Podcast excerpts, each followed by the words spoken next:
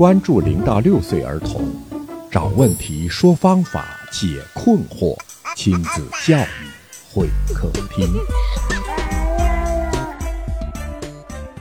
听众朋友，您好，欢迎您光临亲子教育会客厅。孩子总说不，怎么办？嗯，其实在我看来，不会说不的孩子不能称为孩子，只能称为是一个机器人吧。一个共有的现象。是的，那为什么呢？他的自我意识和自我认知开始哎萌发了。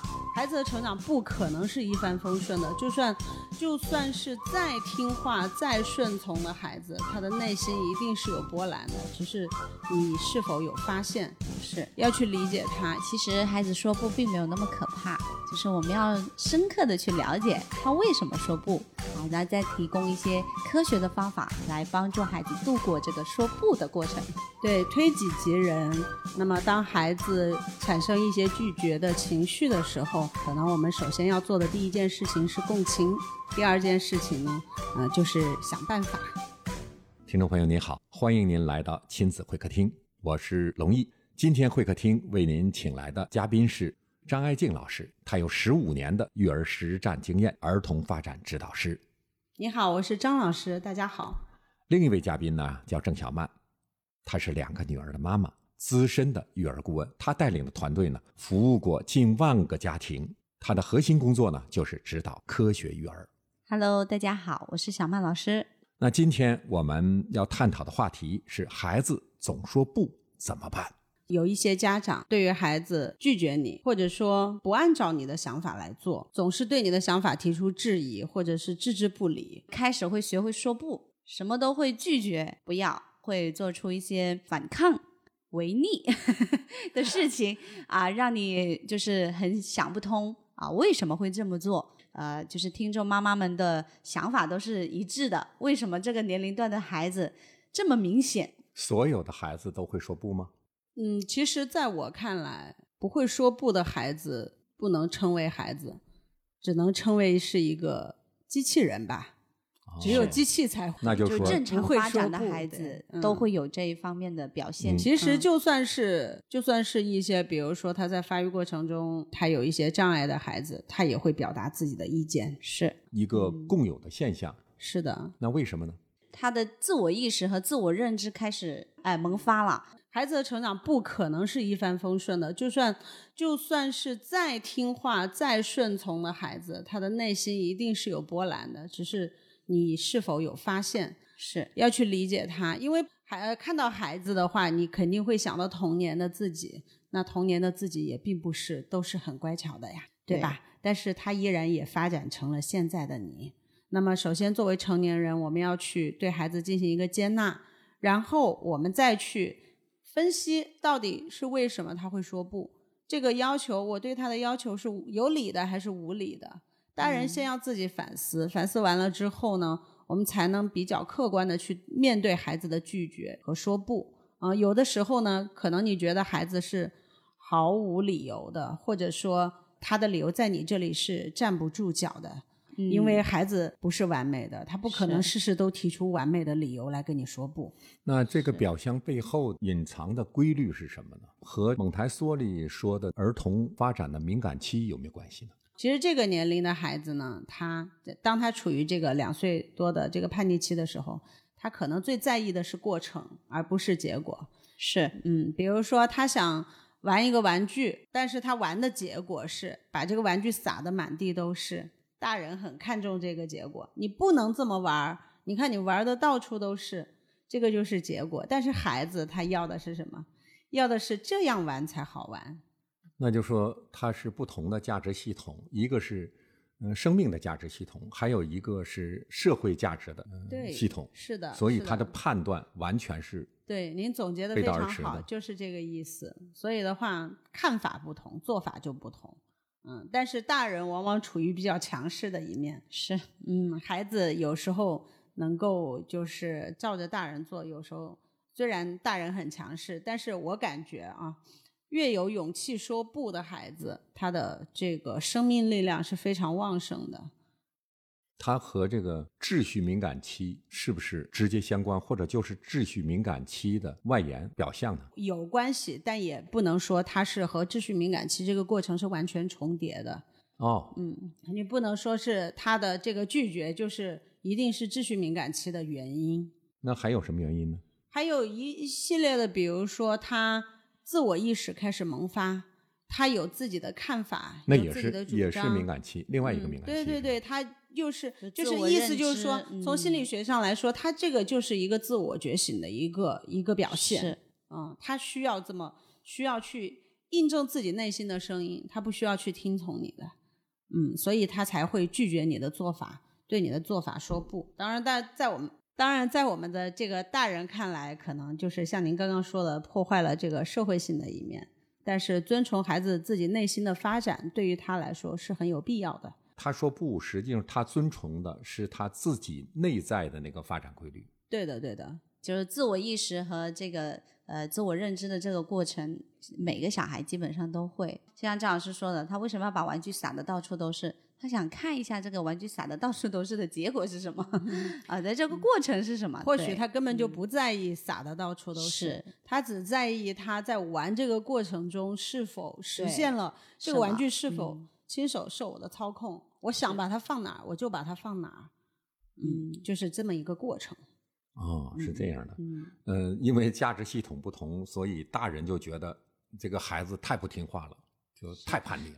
嗯，所以就是家长要在这个过程中比较有智慧。是啊如果他是仅仅是对你个人的要求进行拒绝，对家长本身的要求进行拒绝，那我们家长完全可以就是开始进行一些思考啊，他是拒绝我这个人，还是拒绝我说的事儿？对，啊，那么如果是对于外界环境的拒绝，比如说，嗯、他跟其他的小朋友交往的过程中，也出现了很多拒绝啊，或者是类似的这个对抗行为，那么我们可能要观察一下事情的来龙去脉，然后再去下判断。当他出现一个行为表现的时候，他一定是有背后的原因的。那背后原因究竟是什么？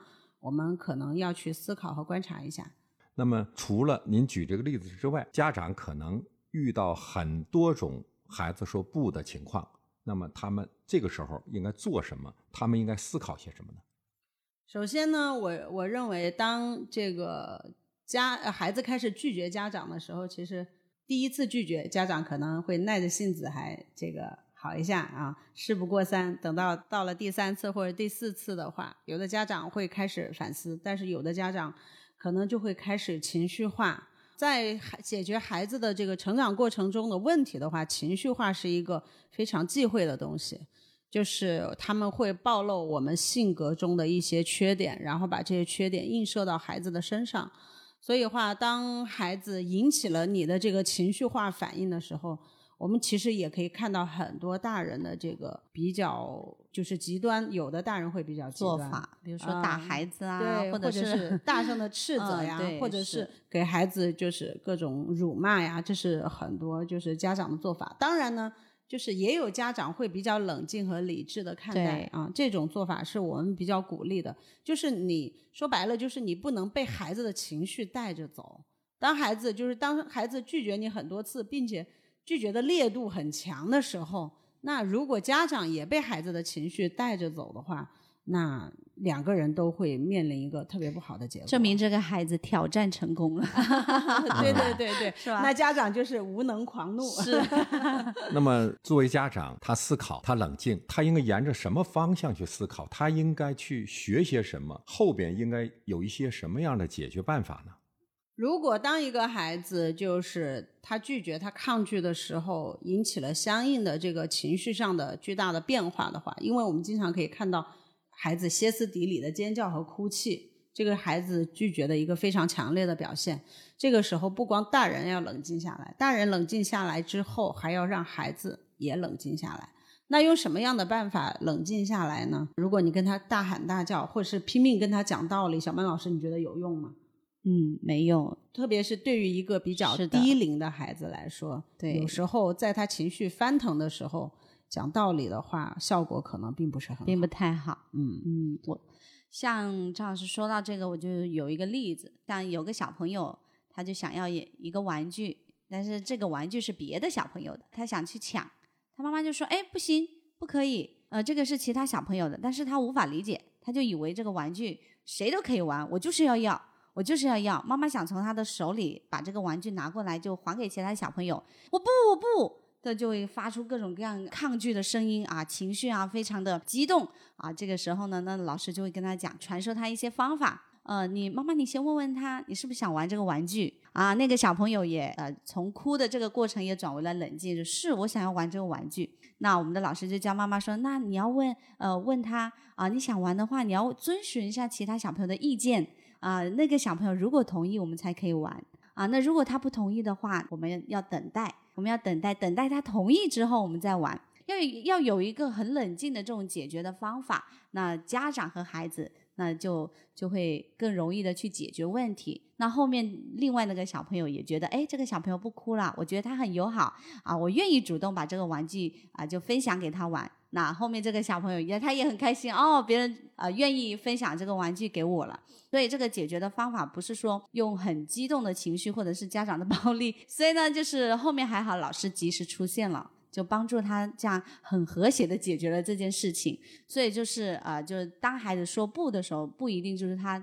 极度表现 不的时候，也有可能他只是想寻求一些关注，或者是获取一些就是他意愿上想要去做的事情啊。所以呢，就是这个解决问题，我觉得就是也没有那么难，就是只要下家长是有耐心的啊，去解决这件事情，方法都是有的。